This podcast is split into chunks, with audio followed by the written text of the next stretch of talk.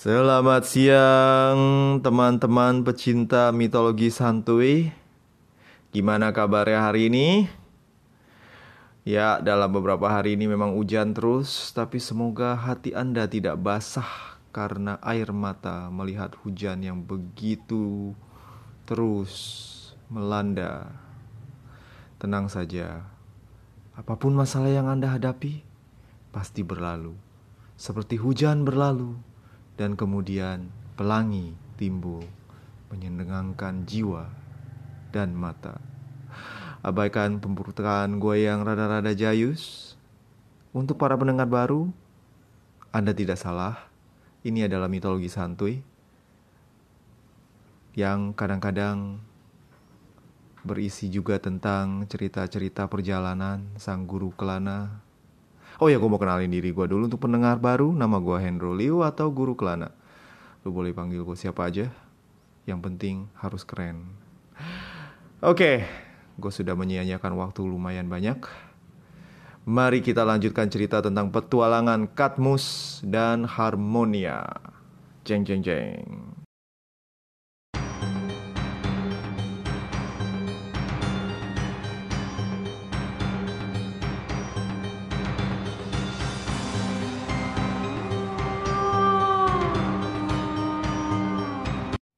Di episode yang lalu kita tinggalkan Katmus dan Harmonia yang melongo melihat 500 prajurit gigi naganya saling bantai dan hanya menyisakan lima orang prajurit yang kuat. Katmus berbesar hati dan menerima kelima prajurit tersebut dengan sukacita. Ya, apa boleh buat daripada nggak dapat apa pun kan? Mendingan dapat lima prajurit. Lagian lima prajurit ini yang paling kuat soalnya berhasil bertahan setelah membantai sisa 495 prajurit lainnya. Perlu diingat kalau para prajurit ini merupakan gigi naga yang dibantai oleh Katmus sebelumnya. Gigi naga yang konon memiliki khasiat luar biasa dan memiliki suatu daya magis tersebut sekarang telah berubah menjadi lima orang prajurit yang gagah perkasa. Lima prajurit ini kemudian diberi nama oleh Katmus. Satu disenamakan Ekion, Udaeus, Cotius, Hyperenor, dan Pelor. Nggak tahu kenapa si Katmus punya inspirasi untuk menamakan prajurit kelimanya Pelor Mungkin karena dia sekali nempel langsung molor, makanya diberi nama pelor. Lucu sekali Hendro. Anyway, kelima prajurit ini kemudian menjadi lima panglima pendiri kota Tips yang kemudian didirikan oleh Katmus dan Harmonia. Kota Tips kemudian menjadi cikal bakal dari negara kota Tips yang kemudian mendominasi berbagai negara pulau atau negara kota di Yunani. Kota ini dibangun dengan luar biasa dan memiliki tembok tinggi dan kuat.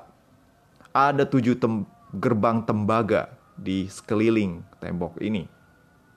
Dan bukan main-main. Yang memberkati kota ini adalah Zeus sendiri. Sang raja para dewa itu kemudian mengirimkan dua anak kembarnya, yaitu Ampion dan Zetus, yang merupakan anak-anak hasil one night stand dengan seorang peri sungai yang bernama Antiope.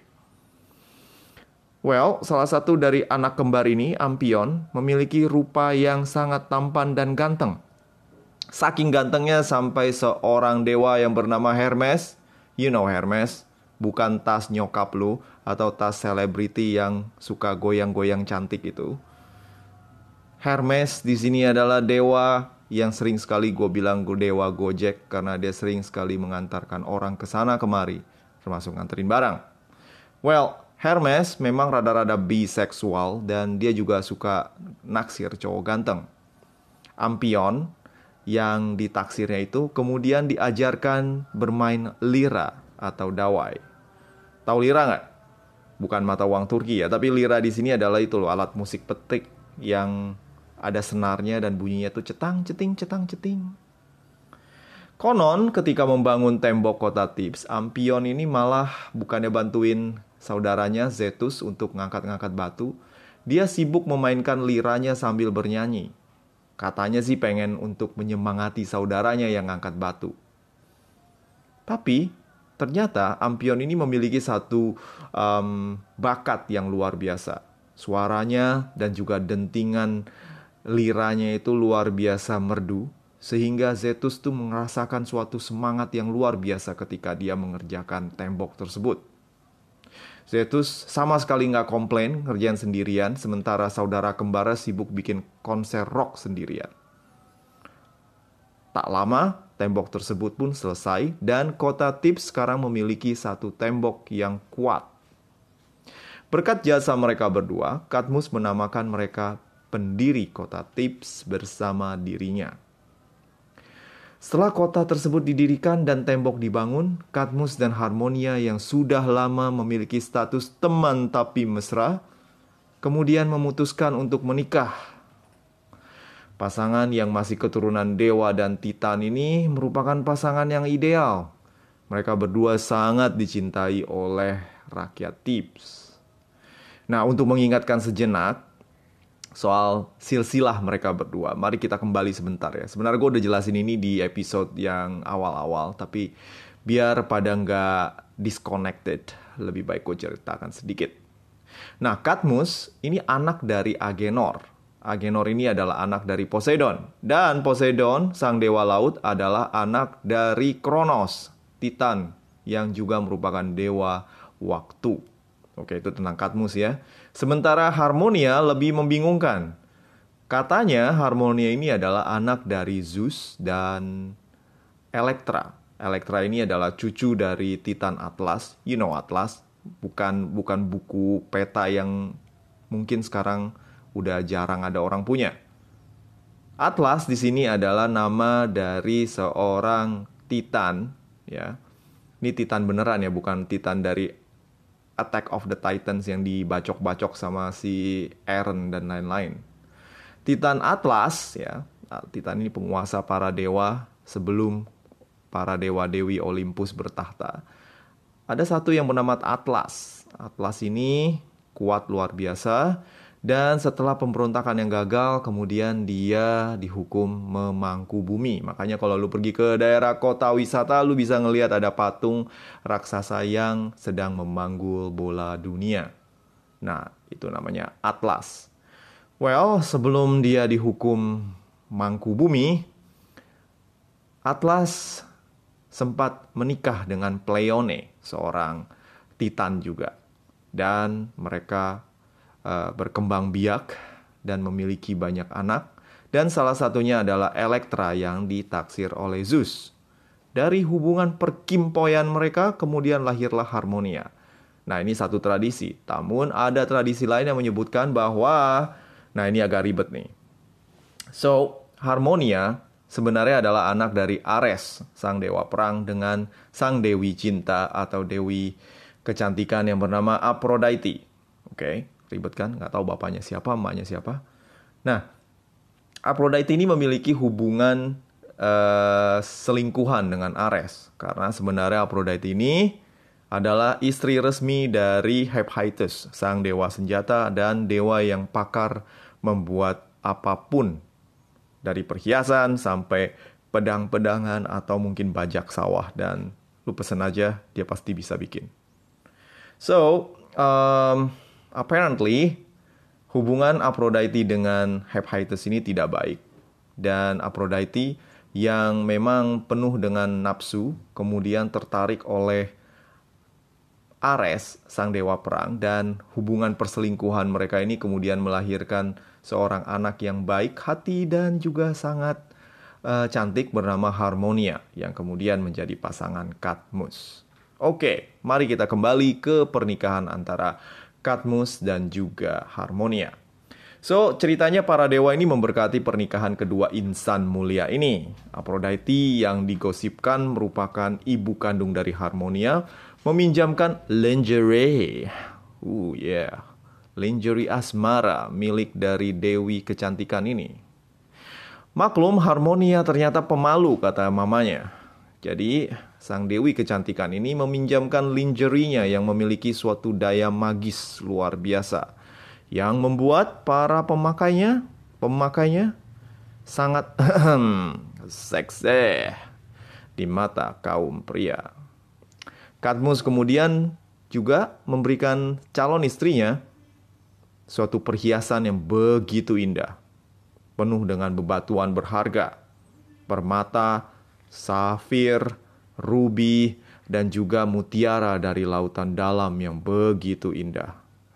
Konon, kalung ini dibuat oleh Hephaestus atas pesanan Aphrodite yang sebenarnya disuruh oleh Ares selingkuhannya. Jadi ceritanya ini si Ares ini memang orang yang sangat pendendam, dewa yang sangat pendendam. Maklumlah dia dewa perang. Dan dia ini nggak pernah bisa melupakan kesalahan orang. Dan dia masih menendam karena um, naga, you know, cerita yang dari episode yang lalu, naga yang digosipkan juga merupakan anak kesayangannya, itu dibunuh oleh Katmus. Jadi Ares ini memiliki suatu rencana untuk menggunakan uh, pernikahan Katmus dan juga Harmonia ini sebagai sasaran untuk melampiaskan dendamnya. So, dia memutuskan untuk mengutuk kalung indah yang sudah diberikan kepada Harmonia tersebut. Konon, kutukan ini akan membuat siapa pun yang memakai kalung tersebut akan mengalami nasib yang buruk. Wah, kejam. Well, walaupun ada kalung yang terkutuk tersebut, pernikahan keduanya berjalan dengan baik.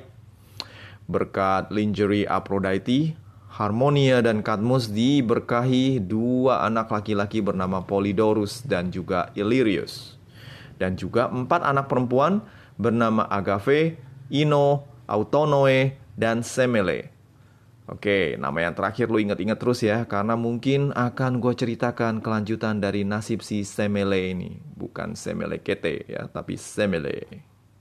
So, Ares yang penendam kemudian menghukum Katmus setelah Katmus memiliki semua anak tersebut. Katmus kemudian diperintahkan oleh Ares untuk menjadi seorang budak kerja rodi selama 8 tahun sebelum sang pahlawan kemudian bisa kembali memerintah Thebes bersama Harmonia. Walaupun sebenarnya dengan rela Katmus menjalani hukuman tersebut, sang dewa perang ternyata Bokamguan. Tahu nggak Bokamguan? Itu bahasa Hokkien artinya tidak mau rugi Dendamnya masih membara dan masih ingin membalas dendam kepada Katmus yang walaupun sudah kerja Rodi 8 tahun. Setelah 8 tahun kerja sebagai seorang budak, sang pahlawan kemudian kembali, kembali, kok kembali, kembali memerintah Tips bersama Harmonia. Keduanya adalah raja dan ratu yang bijak. Tahun-tahun penuh perdamaian dan kelimpahan mengiringi kekuasaan Katmus. Namun, Katmus memang terlahir sebagai seorang petualang. Tak lagi betah menjadi seorang raja di istana yang megah. Mereka eh, naluri pertualangan dan keseruan berada di tanah asing itu begitu menggodanya sehingga suatu saat Katmus mengajak Harmonia untuk pergi jalan-jalan. Sayang, kita jalan-jalan yuk. Biarinlah menantu kita Penteus yang ngurusin tips. Dia pinter kok, bijak lagi. Terus juga banyak fansnya, dicintai rakyat. Wah, kita bisa jalan-jalan nih, kita bisa pergi uh, ke berbagai daerah di Eropa. Kita bisa pergi ke Dubrovnik, kita bisa pergi ke Bosnia, kita bisa pergi ke Italia lah kalau bisa jauh-jauh. Atau kita pergi ke Balkan. Kita bisa pergi menengok anak-anak kita yang sudah mendirikan begitu banyak kerajaan. Pokoknya kita mau backpackeran. Gimana sayang? Ah sayang, Emang kamu masih kuat? Yes, gile. Ini Katmus, cucu Poseidon, penakluk naga. Udahlah sayang, kamu jangan ngomong-ngomong naga melulu. Ingat gak kamu dihukum sama Ares gara-gara naga? Oh iya. Aduh, gue takut banget sama Ares. Padahal gue udah udah kerja jadi budak 8 tahun dia masih belum lupa juga sama naga yang gue bunuh itu. Bener-bener dah tuh orang. Eh, tuh dewa. Setelah mendapatkan restu dari menantu mereka dan anak-anak mereka, sang raja Kadmus dan juga ratunya Harmonia pergi backpackeran, jalan-jalan keluar dari Thebes dan keliling Eropa. Dari Yunani, mereka berjalan menikmati pemandangan Eropa Timur dan juga semenanjung Balkan. Ke tempat yang disebut dengan Illyria, yang didirikan oleh anaknya, Illyrius. Masih ingat lu? Tadi gue bilang ada beberapa anak dia. Salah satu anaknya bernama Illyrius. So, daerah Balkan itu dulu disebut namanya Illyria.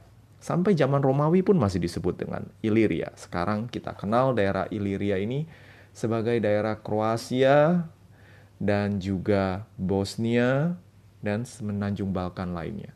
Macedonia mungkin. Hmm, gue mesti cek catatan gue lagi.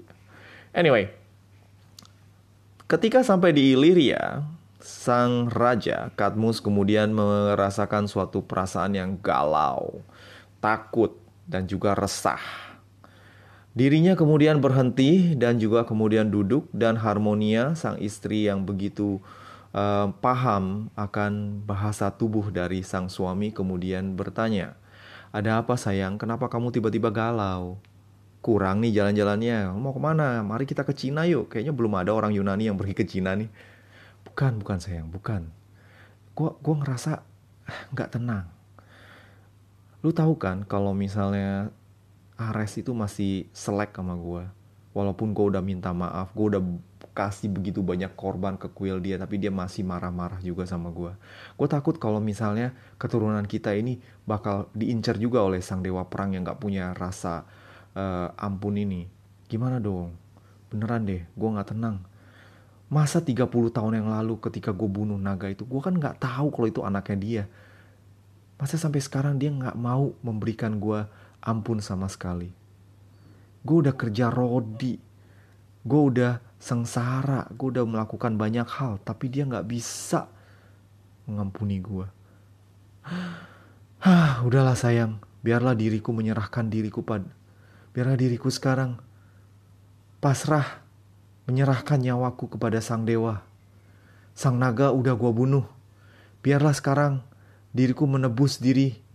Kok diriku menebus diri? Diriku menebus kesalahan dengan menjadi seekor ular yang terkutuk menjalar di atas debu tanah. Asalkan keturunan kita luput dari amarah sang dewa. Setelah mengucapkan kata-kata ini, Katmus kemudian terbaring dan dirinya kemudian perlahan berubah Tangan dan kakinya kemudian menyatu dengan tubuhnya. Kepalanya kemudian berubah menjadi kepala ular, kulitnya kemudian bersisik, dan Katmus, sang pangeran Tyre, dan Raja Thebes itu kini hanyalah seekor ular putih. Harmonia yang melihat kekasihnya menjadi ular berteriak dan meminta para dewa untuk mengubahnya menjadi ular menemani si Katmus. Aku tidak mau hidup. Aku begitu sedih melihat suamiku berubah menjadi ular. Suamiku, kenapa engkau menjadi ular? Oh, Sus. Aphrodite. Ares. Ubahlah diriku menjadi ular juga. Aku ingin menemani suamiku. Aku ingin menjadi ular juga. Namun tidak ada dewa yang mau mendengar. Setelah berteriak selama berhari-hari, Athena, sang dewi perang, kemudian iba. Athena mendengar doanya dan mengubahnya menjadi seekor ular betina. Keduanya kemudian tinggal di kuil Athena dan memadu kasih seperti manusia istriku, suamiku. Deng, deng, deng, deng.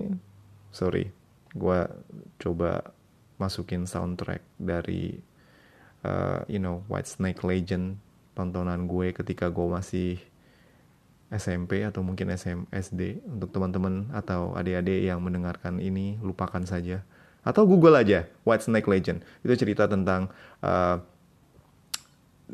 you know, siluman ular putih dan biksu yang kejam yang nggak demen manusia berhubungan dengan ular. So, aduh lupa. Mari kita balik lagi. Sorry, gue nyasar ke tadi. Jadi lupakan aja beberapa menit yang lalu. Anyway, so keduanya kemudian tinggal di kuil Athena dan memadu kasih seperti manusia. Kadmus dan juga Harmonia yang berwujud ular tersebut hanya menampakkan diri di tengah hari ketika mereka membutuhkan sinar mentari untuk menghangatkan tubuh mereka yang dingin. Keduanya hidup merayap menangkap tikus dan juga berkeliaran di sekitaran kuil Athena. Ketika ajal mereka menyemput, Zeus, raja para dewa, kemudian mengubah keduanya menjadi manusia kembali. Raja dan Ratu Tips tersebut kemudian dikuburkan dengan penuh kehormatan di Tips. Zeus bahkan mengirim dua ekor ular besar untuk menjaga kubur mereka berdua selamanya. Demikianlah akhir dari kisah Katmus sang pahlawan dan juga Harmonia yang kita tidak tahu siapa bapak dan emaknya yang jelas. Hmm, Menurut kalian siapa? Zeus, Ares, Aphrodite, atau Elektra? Kalau kalian tahu jawabannya, kasih tahu gue ya. Hehehe. Oke, selesai juga cerita tentang Katmus dan juga Harmonia. Di episode mendatang, hmm, kayaknya setelah cerita dari pahlawan ini, gue akan melanjutkan cerita jalan-jalan tapi gue masih mikir ke mana ya? Ada ide? Kapadokia? Atau Fethiye? Roma? Oke, kasih tahu gue kalau lu mau ke mana dan tentunya kalau gue bisa menjelaskan, gue bisa ceritain, akan gue ceritakan. Oke, sampai jumpa minggu depan. Terima kasih sudah mendengar dan juga oh ya, minggu lalu gue pernah mengiklankan kalau misalnya gue ada uh, talk show dengan Trinity. Jika kalian pengen nonton, silahkan ke link dan description yang ada di bawah ini, di description dari episode kali ini. Agak jayus sih gue nya. Trinity-nya sih keren. So, see you all next week. Sampai jumpa. Bye.